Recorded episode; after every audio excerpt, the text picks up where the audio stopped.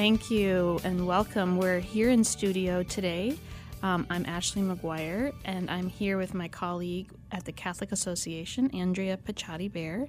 And we're so blessed to be joined by our guest today, who is Meg McDonnell.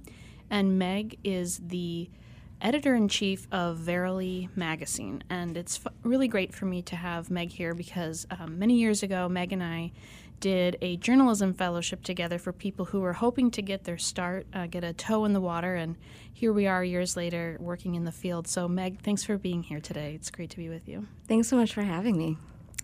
Um, Meg, you know, I introduced you as the editor in chief of Verily magazine, but I'm not sure how many of our listeners will know what that is. Tell us a little bit about the magazine. Um, what's your mission, and how is it that you came to be uh, its chief editor. Absolutely. So, Verily Magazine is a online women's lifestyle and cultural magazine with the tagline "Less of who you should be, more of who you are." So, we were started in 2012 by a group of a group of friends in um, New York City. So um, these women really saw a dearth of quality women's media that was relatable and authentic and um, actually helpful and good for women.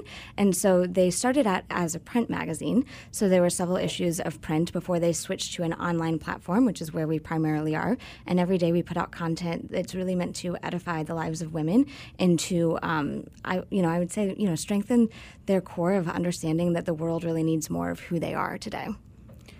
Well, that's a wonderful mission. And, you know, I have to say now I'm the mom of an almost seven year old.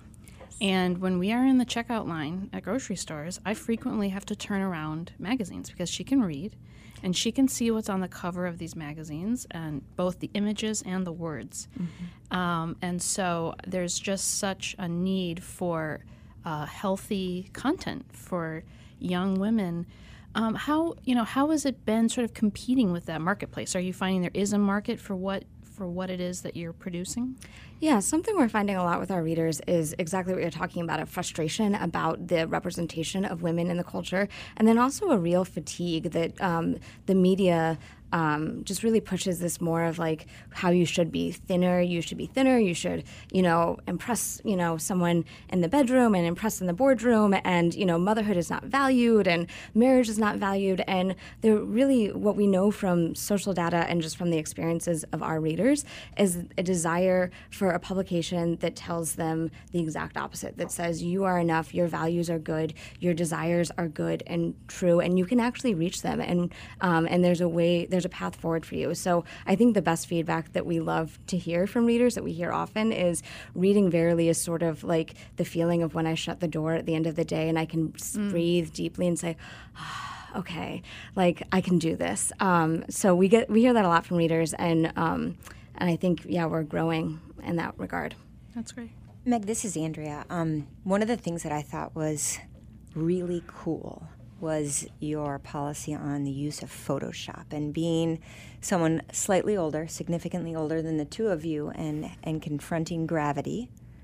I really appreciate the fact that you want to lift up true woman's beauty. And I wondered if you could explain a little bit about the policy and, and how people have responded to it. Absolutely. So the no Photoshop policy was started in the print days, and it really set Verily apart as a leader in the industry. At the time that it was started, um, the industry was really facing the the industry being media, fashion, even corporate brands were facing an onslaught of criticism about how severely they were photoshopping women to the point that it was, you know, they weren't even like human proportions and the way that they would Photoshop. And um, and Verily, when they started, said that's you know, it's just it sets too high of expectations to women. You know, like Ashley referring to her daughter looking at girls, pictures yeah. and yeah. so it's too high of an expectation. It is unrealistic to think that a woman's not going to have you know pimples from time to times or moles on her back or beautiful curves. And so verily decided we will never ever ever photoshop. They also took it a step further and decided the models that we will use many of them are not actually trained models. They're oh. everyday women. Um, and so, so that's their beauty is real it, their beauty is real the beauty is authentic and so um, that's really our hope is so that a young woman could look into our publication and see this is this is achievable. That looks like me. They dress like me. They, you know, my my moles or my pimples or my freckles are not defects that I need to somehow filter out. So we're not currently at print. We're trying to get back to print. Um, and when we get back to print, we will continue with the no Photoshop. Um, but in far as our Instagram and our images online, we're very strict about filters and we're strict about really picking the more relatable images versus the um, the highly photoshopped or highly filtered images for those very same reasons.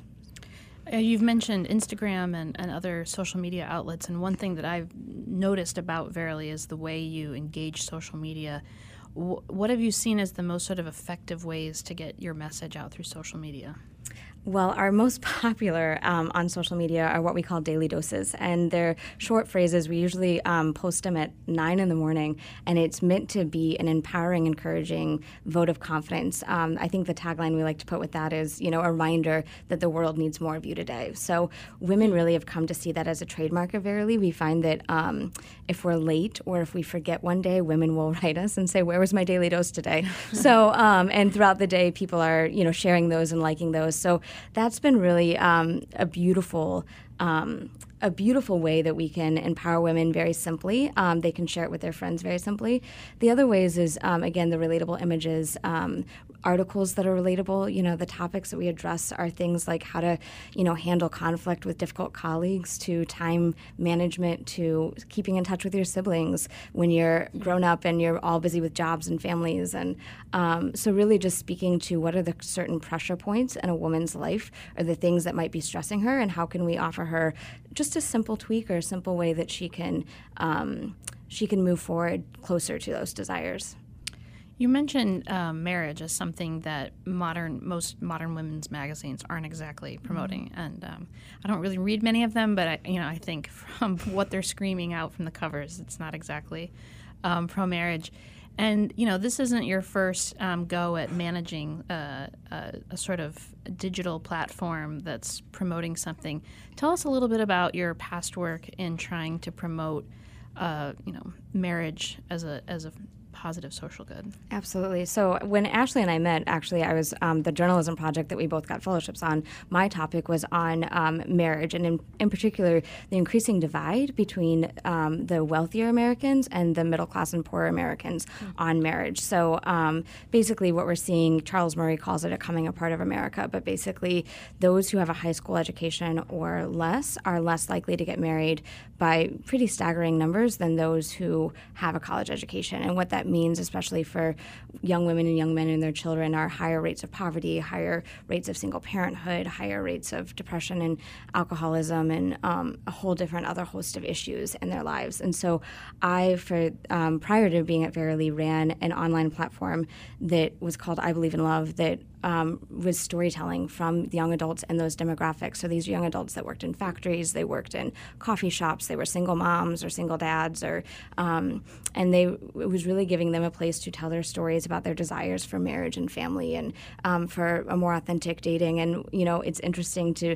Um, I remember talking with a lot of them about magazines and how frustrated they were. The magazines would say things like, you know, date this way, and they're like, but that doesn't work. Like they're not giving us real advice, and mm-hmm. um, and so so um, so that work really led naturally into um, Verily, where we're, the stuff that we talk about with relationships is, as relates to romantic is how to handle conflict, what qualities to look for in a person that you might want to marry, um, how family of origin impacts the way that you love other people, um, how to um, just how to um, how to really communicate better and love each other better, and um, not as much what you know the secular publications of you know how to impress them in the bedroom. Um, we obviously would never go there. So, well, Meg, I was just thinking about it. Um, having gone to the grocery store a lot recently, we tend to always run out of things. Um, the message that's being pushed in secular magazines is frightening. It's gross often, and um, you seem to be offering a counter that's much more beautiful, much more filled with light and love and real and accessible. Do you see people, you know, is it one of those kind of emanating effects that m- people are telling their friends, check out Verily? Is, uh, is your readership expanding? Um, and are people asking for more commentary on certain areas? Absolutely. So, um, just on the point of relationships, because I think this is where a lot of people are really interested about you know the message that secular publications are pushing versus what we are. Our relationship content is some of our most popular content. It's um, the content that grows at the highest volume. Um, it's not content that people always are maybe going to share on their Facebook or on their you know Instagram. Like I'm not going to share like how to handle conflict with your boyfriend. Like Yeah. I don't you know like I don't see that on At least Facebook. not to your boyfriend's mother. Right, right, right. um, but it is shared one to one with women, so it is shared a lot. We, you know, we hear a lot of like, oh yeah, my girlfriends have a text exchange, and we're constantly sharing Verily articles, or we're constantly, you know, hey, check out this article, and that is the organic growth that we're seeing at Verily a lot. Is this sort of um, yeah, this sort of just like one to one sharing of like, oh, I hear that you're, you know, thinking about this. Check out this article I saw in this publication, and you should really read them for more tips. But then I think also, um, yeah, there's a lot of just searching online. Um, you know, people talk about Google being, you know, the largest search engine. People search about things related to relationships, and they come to Verily, and um, that is another avenue of growth that we have is that we have a strong search presence, and they're able to people that you know maybe are more inclined to pick up Cosmo are also reading a great message from Verily, and hopefully that's making a difference too. So, Um, Meg, you're you're Catholic. We're both Catholic, and um, you're you know you're really working in a secular lane. Um, but how does your faith inform the way you think about these issues? And you know, for uh, listeners who may or may not be Catholic, what do you see as the way the church um, informs or, or can inform our thinking about womanhood in a culture that's so um, sort of what's the word I'm looking for hostile or, Yeah. or or misunderstands authentic womanhood and authentic beauty. hmm absolutely. So, um, as it relates to the first part of your question of how my faith responds, I've since a young age always really been compelled by the belief that um, the Catholic Church doesn't. Uh, things aren't true because the Catholic Church teaches it. Um, the Catholic Church teaches it because it's true. And so, um, being in a secular realm, um, that's really, or working in a secular realm, it really helps to be able to know like there are truths, and we can teach those truths in ways that are accessible to those who don't share the faith that we share. Um, and that's um, that's powerful and good. And this this truth is for them too. It's not just for me as a Catholic, but it's also for them um, as well. So so in that way, it, it feels very natural. Um, to the second point about the authentic womanhood and and beauty, and um, I think that if you ask, if you lined up ten women and asked them what their womanhood means, you're going to get you know some similarities and then you're also going to get a lot of differences. And i think one of the way that verily one of the things verily really strives to do is to capture that you know diversity of thought. So the shampoo that works for curly hair is not going to work as great for straight hair. And so when we curating products this is a basic answer. When we curate products we're going to curate for multiple types of hair. But similarly when we talk about communication styles how an introvert communicates how an extrovert communicates are different. So we're going to talk in different ways. And so i think that um, how we um, how the church if you look at the church in that way of the diversity of women look at the doctors of the church. Teresa of Lisieux was very different than Catherine of Siena. And she was very different than um, Teresa of Avila. You know you see a diversity of the type of womanhood and the type of strength that these women had. So there's space for all different types and it's about helping women to see there's not one prototype there's a wide variety. Meg, you just reminded me that I have girls who have very different hair types. And probably it's not fair to them to just put one big, huge container. Uh, but also that, that you're absolutely right. Uh, the teaching of the, the church really does look at the person. And maybe one of the challenges that we've been struggling is we're thinking of women as this kind of amorphous entity rather than so unique and so specific to each individual woman with so many shared qualities, but something that makes us um, kind of beloved and delightful in God's eyes for our own uniqueness. You know, I um, was driving my daughter, and an ad for Palm Beach Tan came on, and their tagline is "A better shade of you." and they try to walk the line. They try to be verily and be all like, "You're beautiful, but really, you, need, to, need to be be more tan."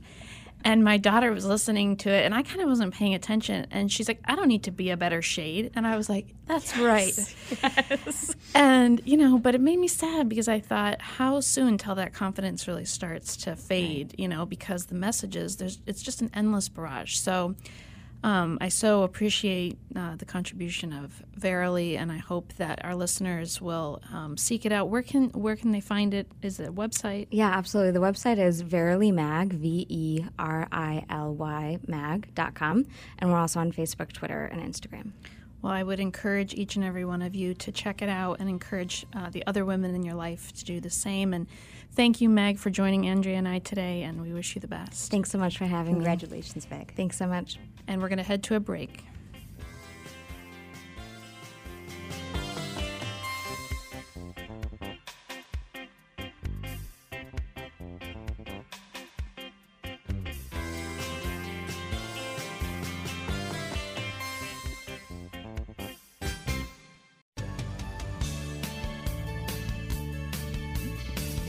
Welcome back to Conversations with Consequences. I'm your hostess, Dr. Grazie Christie, and I am in studio with Andrea Picciotti Bayer, my colleague, and my other colleague, Ashley McGuire. Hi, ladies. Hey, it's great to be with you. So, this hour we've been talking uh, about women in media, and we're joined by a very good friend of ours, Susie Pinto. She's the executive producer of EWTN News. She's a journalist and she specializes in covering the Catholic Church. Welcome, Susie. Thank you for having me.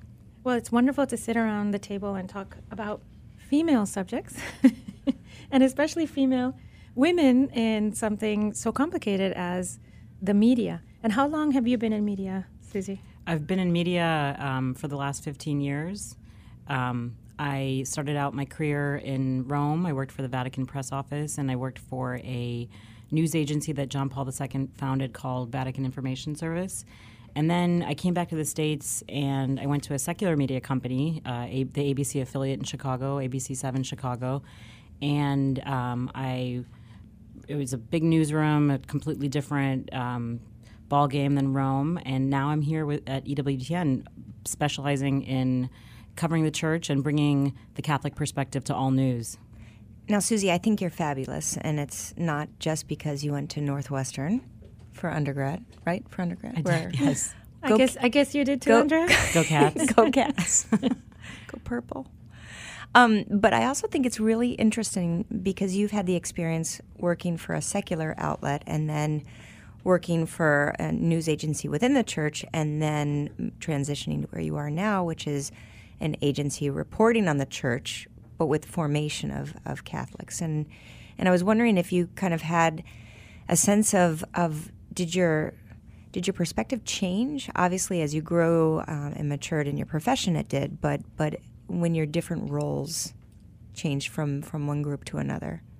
Uh, absolutely, I think that um, in every um, position I've held, uh, I've learned, you know, seen a different aspect of the business, and I've been able to um, you know, expand that just that breadth, that depth of knowledge. And so, um, you know, obviously, when I first started out in Rome, I was, you know, young. I didn't have a lot of experience, and everything was a new experience when I would interview somebody or I would have to meet a deadline. So those are just, you know, the the growing pains of, of your, your earlier career. And much like our very young podcast, except not so fun because we're not young, unmarried, and in Rome. it, well, except you're all experts, even. Oh, that's very nice of you to say. So um, you know, as in a career, you each role you learn new things. You you things you think you could never have done before. I remember when I went to ABC Seven from um, from Rome, I had a very specific, narrow focus in Rome, and here I was in a big newsroom where there were 200 people, and it was around the clock, you know, 24 seven. And I thought to myself when the first breaking news story happened, how am I going to do this? You know, you're you're stressed out. You have a news director behind you who's barking orders, and you have to get the story out. So. Um, I think every professional experience just pushes your, your limits and helps you to learn and, and really, um, you know, dig in. And before that, you were covering the Vatican, uh, the, a place where things move at a very different pace. like molasses. Exactly, exactly. What and where people don't ask questions and people don't. It's a very, it's a very different environment. Absolutely. What was it like being a woman and, and a woman journalist in a place like the Vatican, which I imagine to be more of a of, of, a man's club. It is in some ways. I should.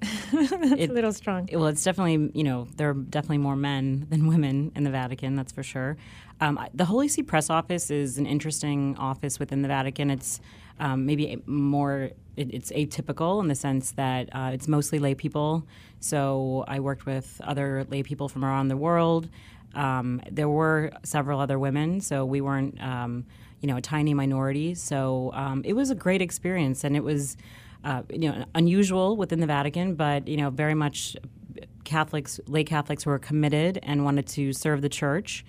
And uh, who were offering their professional services in order to get the message of the Vatican out and to help the Holy Father to, um, you know, to reach the entire world. So it was um, a wonderful experience. It was in many ways you know, um, I was working with people from all over the world, and so we were all working in a, a, third language, which was not native to most of us. So that was an interesting experience. um, but really, it, it was uh, an experience that kind of devi- defined my life and helped me sort of narrow my, um, you know, my professional goals. Susie, you've um, having worked both in secular media and now in Catholic media um, what's your sort of take on today's coverage of the church? You know, I, I think that um, one great thing now is that there are so many different Catholic outlets that are reporting on the church, and I think that that has grown out of a need from uh, a need that the faithful have expressed that they would like to uh, hear um, and they would like reporting on the church from a Catholic perspective, from a truly Catholic perspective, a, a, perspective that respects the teachings of the church and um, helps people understand those teachings. And so I think that um, that's very interesting because the media landscape, um, you know, media is expensive to produce, and at a time when most outlets are uh, paring down and trying to streamline, there's been this rebirth of Catholic media, and I think it really speaks to that need that that desire uh, from the public that they want to hear information that is uh, true and represents the church's teachings, but also helps people understand the events that are going around and going on, and um, and from that Catholic perspective. Um, I think that there are so many great uh, news organizations news organizations out there right now. Of course, EWTN, who I work for, is the biggest religious media network in the world, and we are uh, available on digital, radio, television, and so we really have been able to to branch out, which is fantastic. Um, but uh, we have I have many other colleagues in different Catholic organizations who are also doing fantastic work. So I think it's a really beautiful moment for Catholic media. Susie, you are um, kind of developed EWTN uh, News Nightly, and, and I was wondering if you could talk a little bit about how not to fall into the trap that most news shows are doing, which everything is a frenetic breaking moment. How do how do you keep kind of yourself and and your viewers and listeners grounded and and offer them a chance to dig deeper um, and to not be chasing a story but actually kind of absorbing and contemplating the stories because I think that that's something that that I've noticed in the work that you've done is is stands out. Well, EWTN News Nightly was born um, out of a desire to get um, to report on all the news, but get from a Catholic perspective. And I think and from the very beginning, we were very conscious that we did not want to um, just churn the story out. We wanted to provide some depth and some context there. Susie, let me tell our listeners, in case they don't know, that EWTN News Nightly is a TV show, a news a nightly TV show uh, filmed here in DC from the Catholic perspective, but it's TV. It's TV, exactly, and it, it airs. Um, uh, Lauren Ashburn is the anchor. She's a fantastic anchor who's really digging into public policy issues and how they intersect with Catholic social teaching. And you can hear it at 6 and 9 p.m. Eastern um, every night, Monday through Friday. So, um, we, so the show was really born. Um, it, it, was conceived with this idea that we want to give more depth and context to to um, the everyday news agenda. And um, I think that one major thing for me, at least, when we first started the show, was to, to remind our team and our reporters not to fall into groupthink, and that just because mm-hmm. everyone else is saying it or reporting it doesn't mean we have to do the same. And we have the luxury of um, we you know we have the luxury of being able to choose the stories that we cover, and um, and and talk to people who are you know, outside of the regular, you know, not just the the, the political newsmakers in here in D.C., but other people who have a uh, come from a Catholic, uh, you know, background and can help us to understand these issues um, in in the light of our faith. it's really interesting. Earlier in our episode, uh, Ashley and I had a chance to speak with Meg McDonnell, um, editor in chief now at Verily, and she was saying a similar thing. Obviously, Verily has a, a different purpose and a different audience in, in some respects, but, but being able to offer something more profound, go deeper than what is is kind of out there in, in the you know mass market, and provide a, everyone a chance, your your viewers a chance to, to just kind of mull things over and and ex- I think that they're desiring. People want more. People want to be challenged and want to be informed in a way that isn't so um, kind of breaking. Let me remind our listeners that they're listening to Conversations with Consequences, and we're talking to Susie Pinto, Executive News Director from EWTN, and we're talking about women in media, Catholic women in Catholic media at, at this point of the conversation. What, what, when you were, I feel so I, have watched EWTN News Nightly for a long time, and I feel that that the that the current president, the current administration, that when when this administration started, it sort of turned media a little bit up on it on its head. Like maybe before that, there was um, a, a, sort of Catholic media. I'm talking about. Well, the other media too, more maybe. yeah, I think the entire all all the of, entire all world, the media. All media. okay, but uh, it affected Catholic media differently. Well, I think that um, you know it, it, presented a very interesting um, sort of conundrum because on the one hand, the president is doing a lot of things that um, help that, that you know support life and in terms of um, religious liberty and um, giving you know passing a lot of leg- legislation or not passing but signing legislation mm-hmm. and promoting um, values and issues that are important to religious voters but at the same time, there are also obvious um, conflicts in terms of just you know moral teaching. So. Um, I think it's a very interesting time to be Catholic in, in DC and to and to be in the world of politics. How, and how does EWT how does how do you think EWTN manages that? That well, straddles all those those incongruities? Well, what we try to do is just present the news in a truthful, transparent way, and to provide uh, when there is uh, the, uh, you know, when the church does provide some, um, you know, a, a, a, clear teaching that will help illuminate some of the public policy issues, we try to really highlight that that teaching. You know, sometimes our news, you know, it's it's it's a Catholic intersection with a capital C, and other times it's a lowercase c. Which mm-hmm. so, so, maybe that means in a story you provide a more humane uh, approach, or you look at the dignity of the human person and you try to put that at the center of the story. So while um, not every public policy issue has to deal directly with um, you know Catholic moral teaching, um, many times our faith has a lot to offer and can really help us look at an issue and, and make sense of it. Susie, you've um, you've got kind of a jet-setting life. You're you've done a lot of travel, and a lot of that has been following Pope Francis. Um, what are some of the most memorable um, trips you've been on or, or, things that you've sort of witnessed firsthand in, in your travel uh, for EWTN?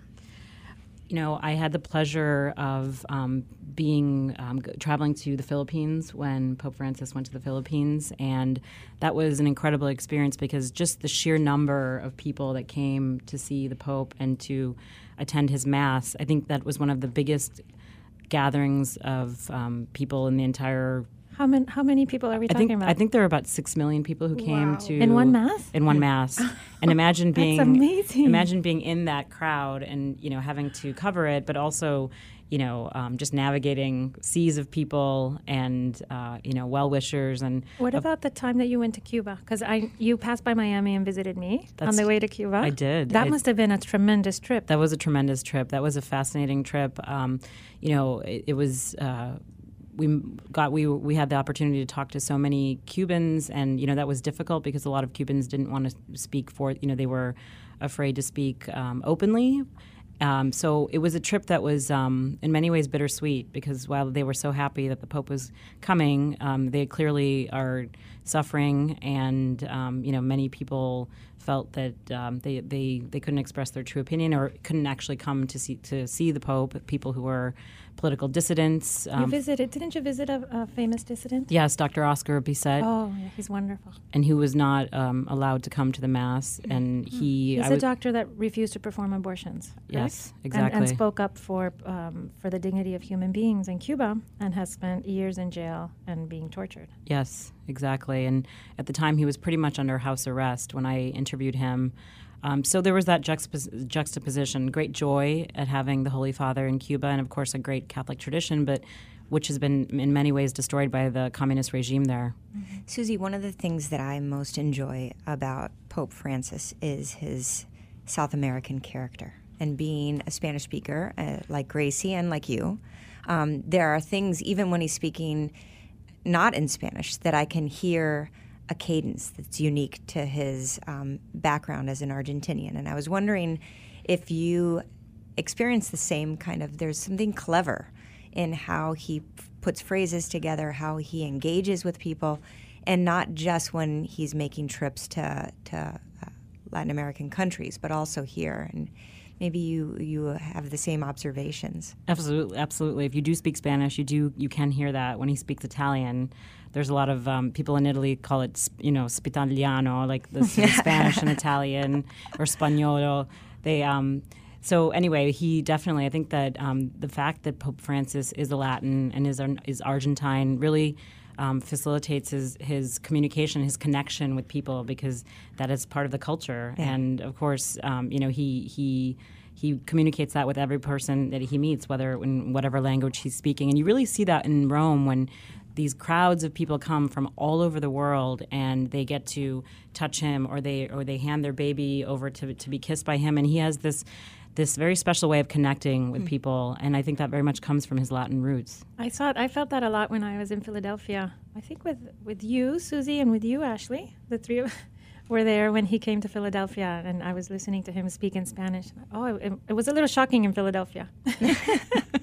He went No. off the cuff. he went off the cuff, right? Yeah. I don't mean shocking in a bad way. I mean there was it was a shock to hear him be so colloquial and Yeah. and warm. And, and and that I think you're speaking about the when he was um, talking about family life. Yes, that was a great talk. and did. that was a that was a beautiful uh, talk because he really understands the challenges of family life. I mean, uh, and I remember him talking about throwing plates Throwing and. Yeah, and we how throw plates all the time. and how important it is to throw plates. He said, "Tiren los platos, throw the plates." Y después lo, ro- lo recogen. he was he was fine with throwing plates. I'm glad. That's good. That makes me feel good. well, it's he's a pastor at heart, isn't he? And he understands that family life is messy, and uh, it's beautiful to hear him just you know recognize that. What's really great is is that a lot of non-Spanish speaking or, or uh, non-Latino people are responding to his engagement, and I think that it's it's shocking, right? Because it's not what we're used to in the buttoned-up uh, past, but it's really bringing people closer and seeing the church kind of as part of a family, an extended family that that's comforting, that's encouraging. You know, and bringing this back to journalism, you know, Pope Francis can be a, a, a journalistic, uh, a Catholic Surprise. journalistic uh, challenge, right? He is because he's constantly, you know, making news, saying interesting things, saying controversial things. Um, you know, I was recently in Rome, and uh, the beat, the Vatican beat, is one of the most difficult beats. It always has been traditionally, but I would say even more so under this pontificate because there is just so much activity. Uh, there are so many different um, themes and topics that he's talking about, so it can be it's it's a breakneck speed over there. Susie, do you think that the secular press understands Francis by comparison to maybe well more well-formed Catholic uh, people in the media, or is it? I think that um, you know. I think generally speaking, the the secular press has done um, a good job of covering his pontificate. Of course, I think when it comes to some thorny, controversial issues, I think there is a bit of a misunderstanding, um, especially when he um, can speak off the cuff, and uh, you know, certain um, things that he says are interpreted by by them, perhaps in, in you know in a light that's not exactly 100 percent authentic or true. Um, but I think generally the, the the the secular media has done a good job, and I think I have to say that at the very least they're paying very close attention to the Catholic Church, and I think that's a great thing. So um, I think in terms of evangelizing and bringing interest in the church, I think that um, that can only do good things. Susie, what's in the future for you? I know that your your current position is new, right? Um, so what are you what are you looking forward to doing in your in your new position? Well, I'm I'm you know I'm going to be looking at um, our editorial uh, strategy and direction, helping um, Dan Burke, who's the president of EWTN News. Uh, to uh, take basically take EWTN News, um, you know, hopefully to another level. Um, I'm going to be helping to develop new content and programming, and um, just making sure that we are covering all the the Catholic issues that that we should be covering, and um, you know, clarifying Catholic issues when there's a doubt. Well, and, and the church has such an important role right now in, in helping to clarify so many issues. So we're really looking for you to continue to shine in your job. And yeah, we'll be watching you in your career. Thank, Thank you, Susie, for joining us. Thank you.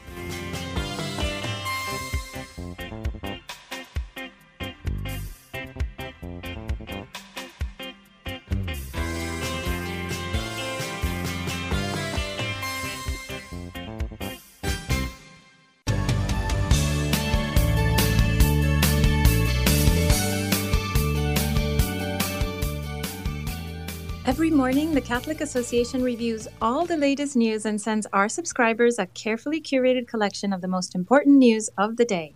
Items are specifically selected for a smart Catholic audience like you. Don't let the world take you by surprise. Subscribe to our daily media roundup at thecatholicAssociation.org. So today I've chosen two clips from our, our daily clips, and they're both from the Wall Street Journal by chance. But the first one is uh, from June 30th, 2019 Church, School, and the Supreme Court. Uh, the subtitle is The Justices Finally Tee Up a State Blaine Amendment for Review. So, this article is about a case going on in Montana where um, there is a, a Blaine Amendment. And I think maybe Andrea should tell us about it since she's our legal eagle. Um, it's it's a really great news for the law and for religious freedom. It's called Espinoza versus Montana Department of Revenue, and just like you mentioned, Grazie, it's uh, the the court has a chance to finally put these Blaine amendments to rest. Um, these were. Uh, kind of laws that were popping up in different states that had a really anti Catholic bias in their history and they would prevent the state from offering generally available programs or supports to groups just because they were attached to a church.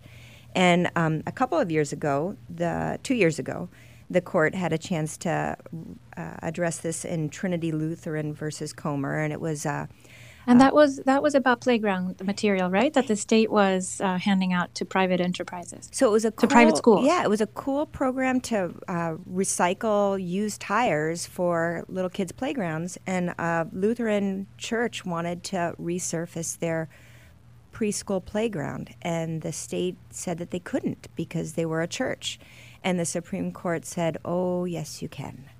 Uh, because denying denying the ability of, of this church, who was otherwise qualified, uh, just because they were a church, was uh, religious discrimination. Now, why didn't this case put the Blaine amendments uh, out of out of out of play?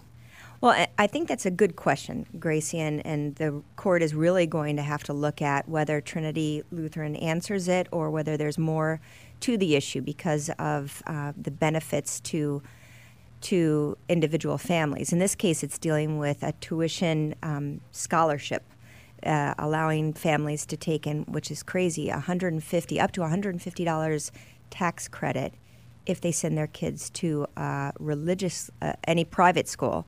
And Montana was saying you you can't take advantage of this tax credit if the school that you choose to send your child to is religiously affiliated.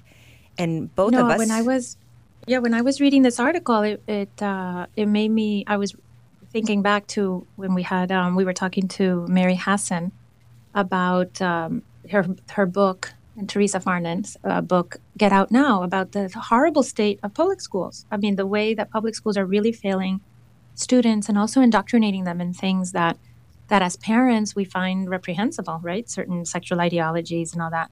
Um, so the Blaine amendments make it impossible I think, in many states, for for the for the state um, to treat po- private parochial schools, for instance, with the same um, benefits that they give other schools. Well, and even if our local school districts aren't as horrible as some of the most horrible, as Catholics and as, as many Christians out there want our children's education to have a religious component to it and to be treated somehow right. as second class citizens um, in the state is really a shame. Well, you know, we only have one minute left, but let me go to the second article that we picked out of the clips, and that's also from the Wall Street Journal. And it says Vatican, it's from, sorry, July 1st. Vatican hits back at attempts to break confession secrecy. So I thought this was really interesting. In, in Australia, the United States, and maybe in the UK as well, maybe not, maybe US and Australia, the, there, there has been a lot, there has been talk about um, erasing the, um, you know, making priests liable if they don't break the seal of the confessional, if they listen to a confession, if they hear a confession of someone who is committing child abuse. And the Vatican has written a five page document that Pope Francis personally approved and ordered its publication, um, underscoring the importance and the absolute inviolability of the confessional and the secrecy of the confessional.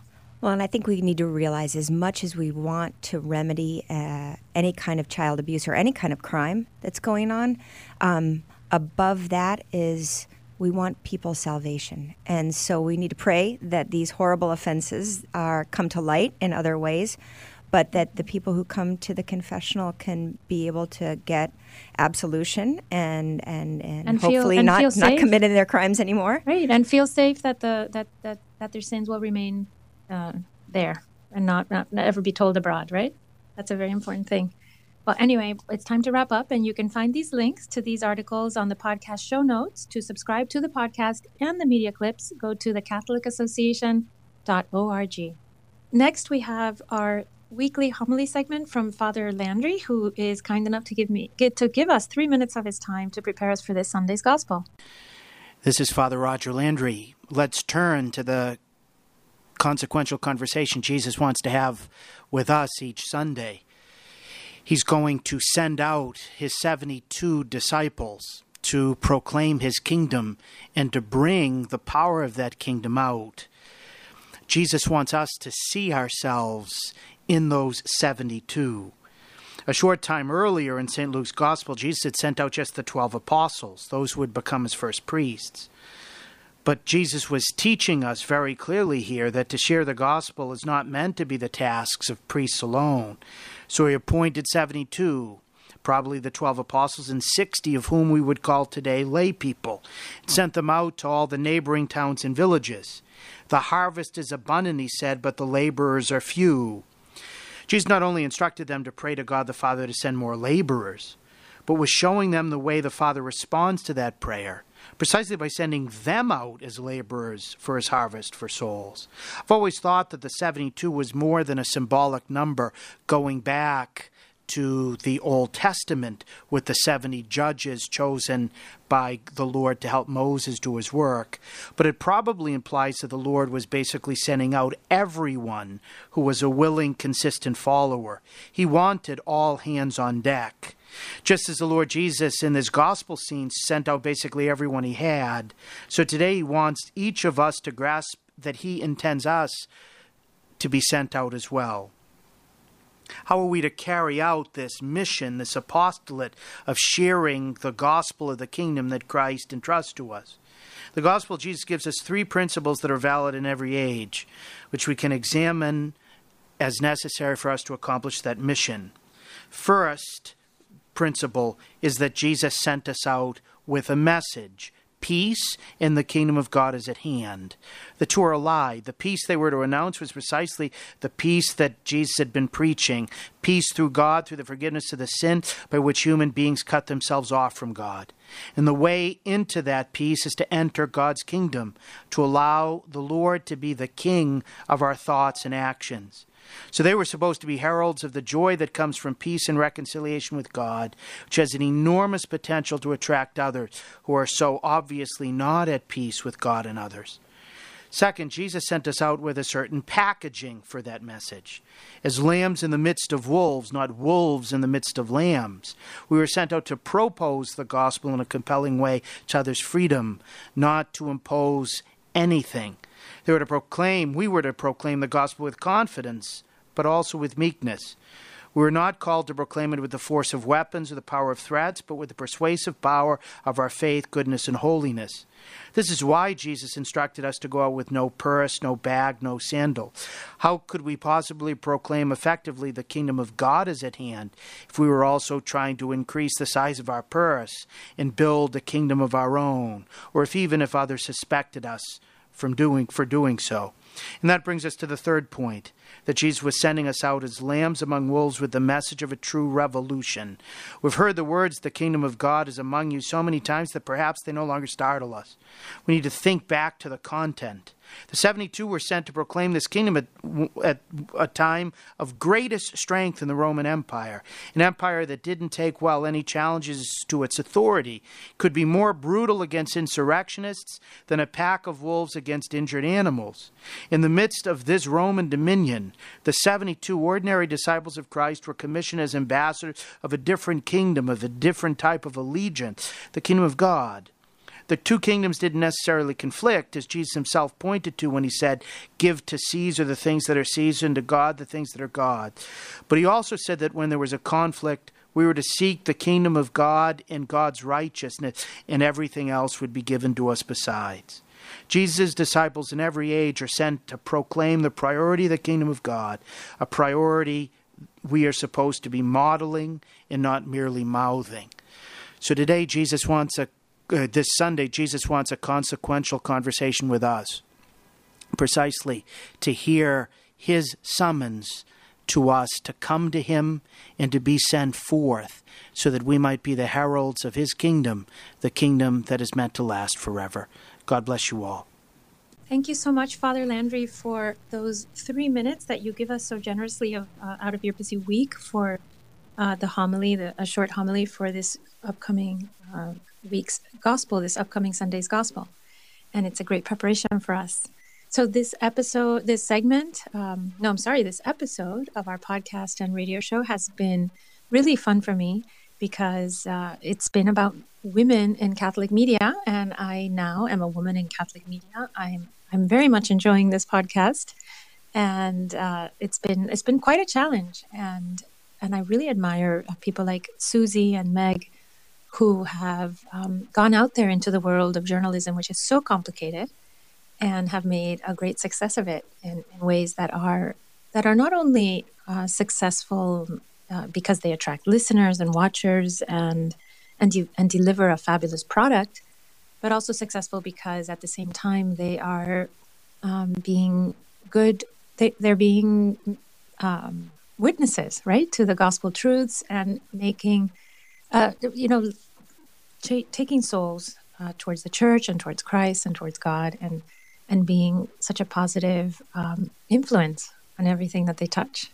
So that was wonderful speaking with Susie and Meg and and I'm so grateful that Andrea and Ashley were able to join me. Um, it'd be very hard to do this by myself. It'd be impossible to do it by myself. And uh, well, it's been a wonderful time. So you've been listening to Conversations with Consequences. I'm Dr. Grazie Christie and I am your regular host at um, our podcast and radio show, which is a service of the Catholic Association. Please be uh, kind enough to subscribe to our shows wherever you get your podcasts. You can go to thecatholicassociation.org slash podcast. Please subscribe, rate us, review us, and recommend us to your friends. Thank you for listening, and we'll be back next week.